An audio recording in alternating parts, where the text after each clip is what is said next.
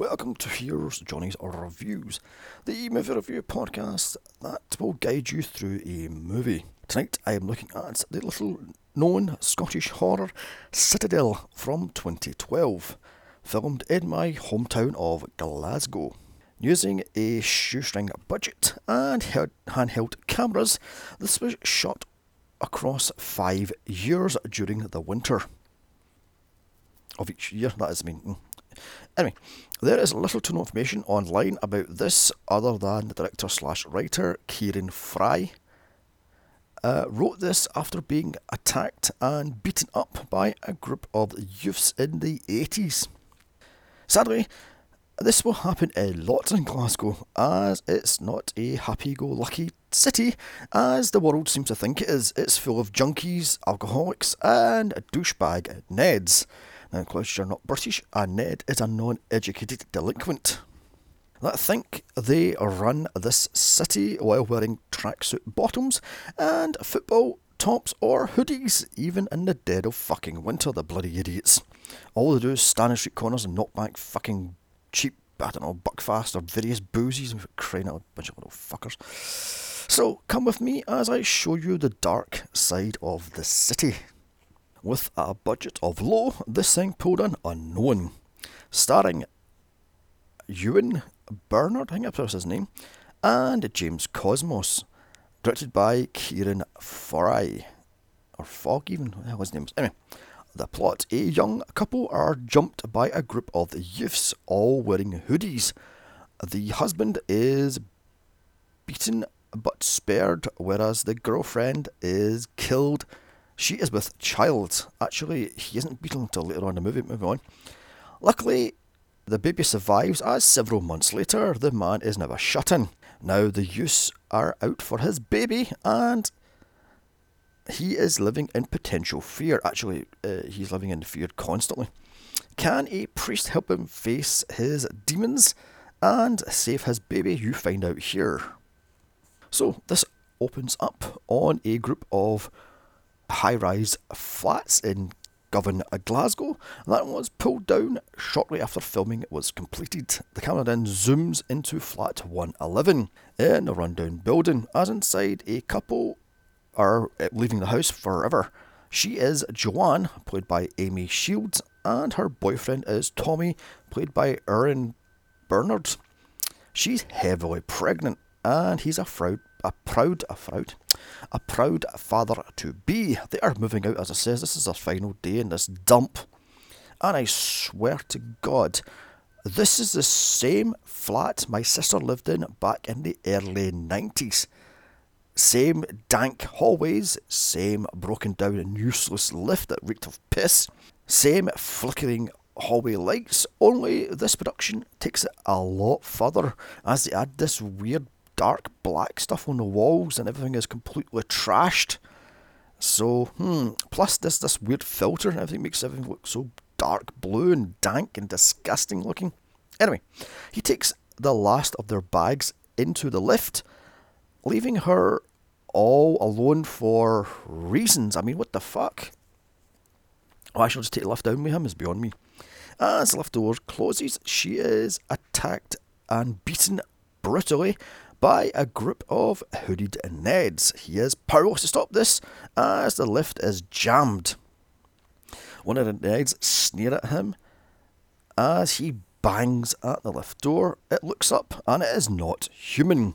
Finally, the lift moves, going all the way down to the basement because what the fuck? He then has to run up the stairs to get him and I swear to God, these stairs are disgusting. They are piss stained, and there's needles lying all over the place. There's trash everywhere, and he can hear her screaming as he runs up the 11 floors to get her, well, help. He then chases them off and finds her lying on the floor, barely conscious, beaten and bloodied badly, with a needle stuck in her belly. Cut to them running down a hospital corridor possibly the Southern General Hospital, which is now called the Queen Elizabeth II Hospital. She's taken into surgery to save the baby as he falls to absolute pieces, barely holding it together. Hours later, he's had his baby daughter, Elsa, And note, she is played by twin boys. So there we have that one. Joanne, however, didn't make it. She died of a mysterious illness. Up pops the titles, and my god, this is bleak. Jesus, Jinkies, this is bleak. And by the way, I cannot stand this guy that plays Tommy. He is such a weak, mumbling, stuttering twat. I mean, I get it. Your wife has been killed by a group of Neds, and your baby barely survived, but I mean, you're acting like it was you get beaten up. I mean, I get it. It's stressful, and I get it. You've got a newborn baby, and but you're acting like a stuttering, mumbling, useless, pathetic excuse for a bloody well human. I mean, I have been jumped many a time by these fucking asshole Neds, and I've been gay bashed twice, and I did not cr- crumble into this pathetic, stumbling weakling. I fucking faced up to the things and moved on for crying out loud. Anyway, am I too harsh there? Yeah. Months later, Tommy is living alone as the high rise flats loom in the background of his new home. Uh, and note, no such houses are even anywhere close to these flats. I suspect this is a cut and paste job, I mean, because it looks really bad, so. And before you ask, yes, I saw this thing getting filmed back in 2007, but I just thought it was some, I don't know, TV show like Taggart or what hell it was at the time. Anyway, moving on. Tommy, as I said, is now a shut-in afraid of the outside, yet he's living in a house with a glass panel door. Yeah, bullshit. Now, don't quote me on this, but I don't think there is any glass panel doors in Govan, so again, this is bullshit. Uh, Tommy then gingerly leaves the house, looking like absolute dog shit. He's lost his pretty boy looks and he is now has unkempt hair and black circles around his eyes, and he looks worn down and much, much older. I guess it's much more older because it's fucking five years later. I mean, hmm, Jesus, jinkies. I mean, hmm. He's in therapy to deal with his agoraphobia. He's told to run in a circle as his doctor barks at him that he's being followed and not to show fear as they get closer and closer and closer. He does this about a dozen times running in the same circle as the doctor barks at him like they're the, the Neds are behind you, they're catching up on you, but there's a taxi, go and catch the light, blah, blah, blah, blah, blah. Is this how agoraphobia is therapied? I mean, I have no idea what the fuck's going on here. Then he is told to face his fear. The doctor then picks apart his posture, telling the group he'll be lucky if he isn't jumped again. By the way, this useless bitchy doctor is Dr. Kelly, played by Ingrid Craigie, and she's in one useless scene. So after session, the doctor asks how long it's been since the attack. He says it's been nine months. Shouldn't she fucking know? She's supposed to be the fucking therapist. Shouldn't she know this for crying out loud? And Joanne isn't dead, but she's in a, co- a coma. Uh, wait a minute here, they say she's dead, but moving on. The machines will be turned off the next day. With that, she tells him there's nothing else she can do for him and just walks out and leaves him, leaving him with one piece of information. Feel your fear, but don't let it take over yourself and face it when needed. With that, he just takes the bus home. The bus stops dead in the middle of the road, telling him this is as far as they'll go, as it won't go any further. There is no bus back into the city centre, which is bullshit. I have never in my 43 years living in Glasgow have I ever heard of a bus refusing to enter certain parts of the city, and there is not one bus that goes into the city centre per day. That is utter fucking bollocks. Like I says, this production seems to paint Glasgow more darker and disgusting than it actually is, and it's fucking disgraceful. So with that, he gets off the bus as it pulls away. He has no choice but to walk. He walks into the trash filled housing scheme, which handily has a sign saying it's getting pulled down soon. Why the fuck did the housing give him the bloody brand new shiny house if he's going to move out less than nine fucking months? That is ridiculous. And note, Glasgow might be a rough city, but it doesn't have burned out cars and fucking trash piled up high over the bloody shot. This is fucking ridiculous. Tommy returns home as we see that night he's the only one living in the state. Bollocks! The house would have moved him out a long time ago. Also, the streetlights are not on again. Bullshit. Later, while channel hopping, the lights go out. And that causes the baby to scream, crying. That's all this fucking baby does is scream like a bastard banshee. Tommy stumbles around in the dark, trying to find a fuse box, which he turns back on. He then takes a pill after a panic attack. Returning to the living room, he sees someone with a hoodie standing at the glass door and he runs in abject fear. He then returns and they're gone, so Tommy locks the chain on the door. Hello, mate, why isn't the door fucking locked and chained when you entered the house? You fucking idiot. This, this thing is badly written. Jesus Christ, this is fucking disgusting, this movie. Next day, he's at the hospital to say his goodbyes to Joanne. Seconds later, the machines are turned off and Joanne slips away peacefully. Utter bollocks. I mean, uh, as Tommy leaves, a nurse gets him to sign an organ donation form. Uh, no, she was injected with unknown drugs and she died of an unknown virus. Why the fuck would they want her organs? Next day, Joanne is buried just like that. I don't fucking think so. It would take at least 10 days. Oh my god. And here we meet the priest, played by James Cosmo. No, no idea his name is, just the priest. He's called the priest all through this bloody thing. Note, this graveyard is Sighthill, not Craigton Cemetery, as it should be. If this was actually shot in Govan and not this bullshit, fucking dark, disgusting, dank Govan. The priest isn't bloody well named, as I said. He tells him, Tommy that is, not to show fear. It's his fear that is calling these demons to him. Tommy, however, plans on moving from Glasgow to God knows where. And here the nurse from the hospital tells him he can't just run from social services or indeed his fear. With that, Tommy heads to the housing office to sign over his flat and to leave the city once and for all. He misses the last bus, so has no choice but to go back to his house, even though he's hand over the keys. And by the way, he has all his furniture still in the house. Bullshit! They would have charged him a fucking small fortune to empty that house. However, with no way in as he's handed in the keys to the housing, he has to break down the door as he chains the door closed.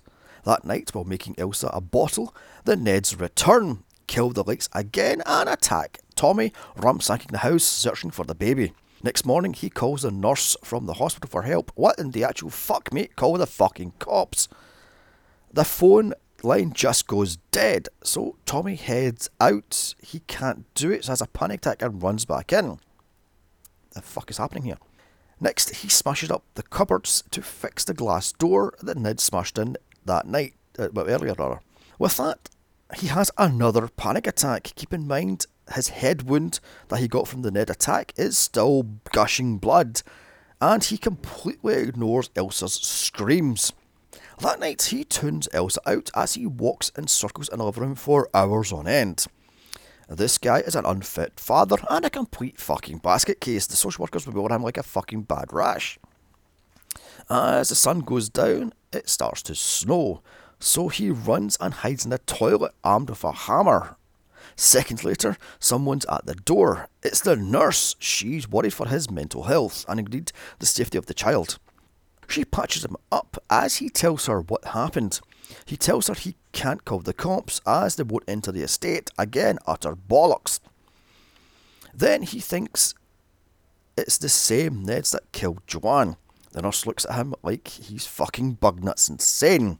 The nurse then tells him what happened to Joe was a terrible accident and he couldn't do nothing to save her. He tells her, no, no, no, the priest knows the truth. He warned him they'll be back. The nurse tells him the priest is a fucking bug that's insane lunatic.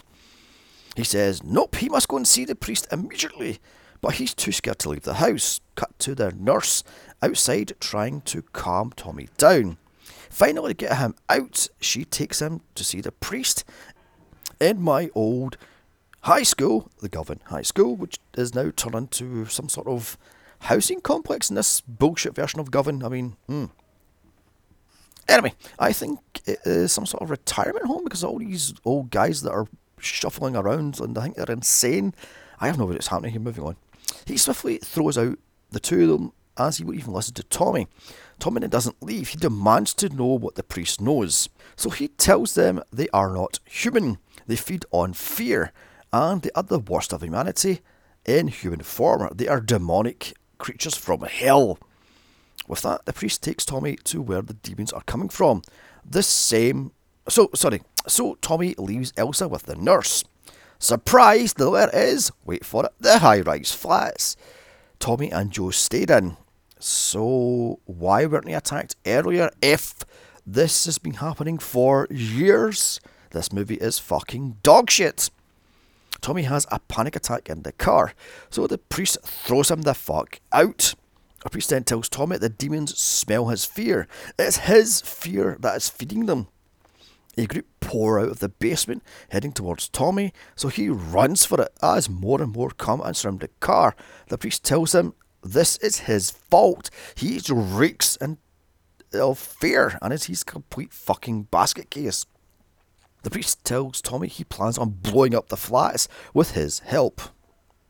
Tommy refuses, telling the police he's fucking insane. So the priest drives him back to the high school as the nurse takes Tommy away to stay at her home. What the fuck? Yeah, no. Social service will be called and the kid taken away, him stuck in fucking Leverndale, fucking mental institute. Finally, the nurse is named. She is Marie, played by Wanami uh, Mosaku, I think I pronounced her name. She tells Tommy she thinks all these kids need is love and attention. They aren't bad kids, they're just misunderstood. They're all bullshit nutshell. Tommy then tells her he can't deal with Elsa. All she does is cry and banshee.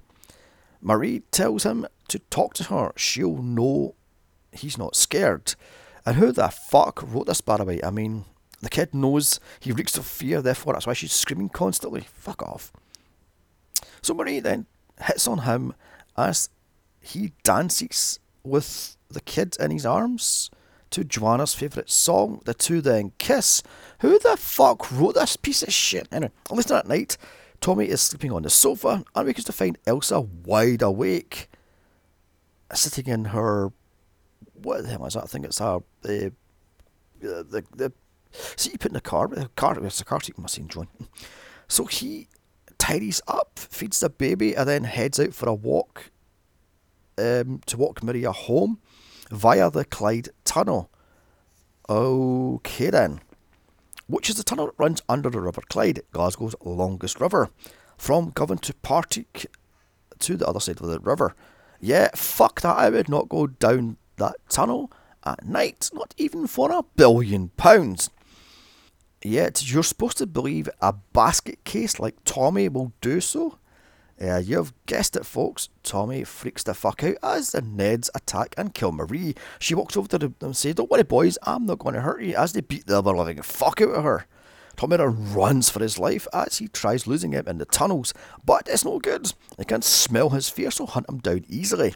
Tommy runs towards, gets out of the tunnels rather, and runs towards a bus and gets on just in time before he's torn to fucking shreds. The bus driver lets him off out payment. Bullshit.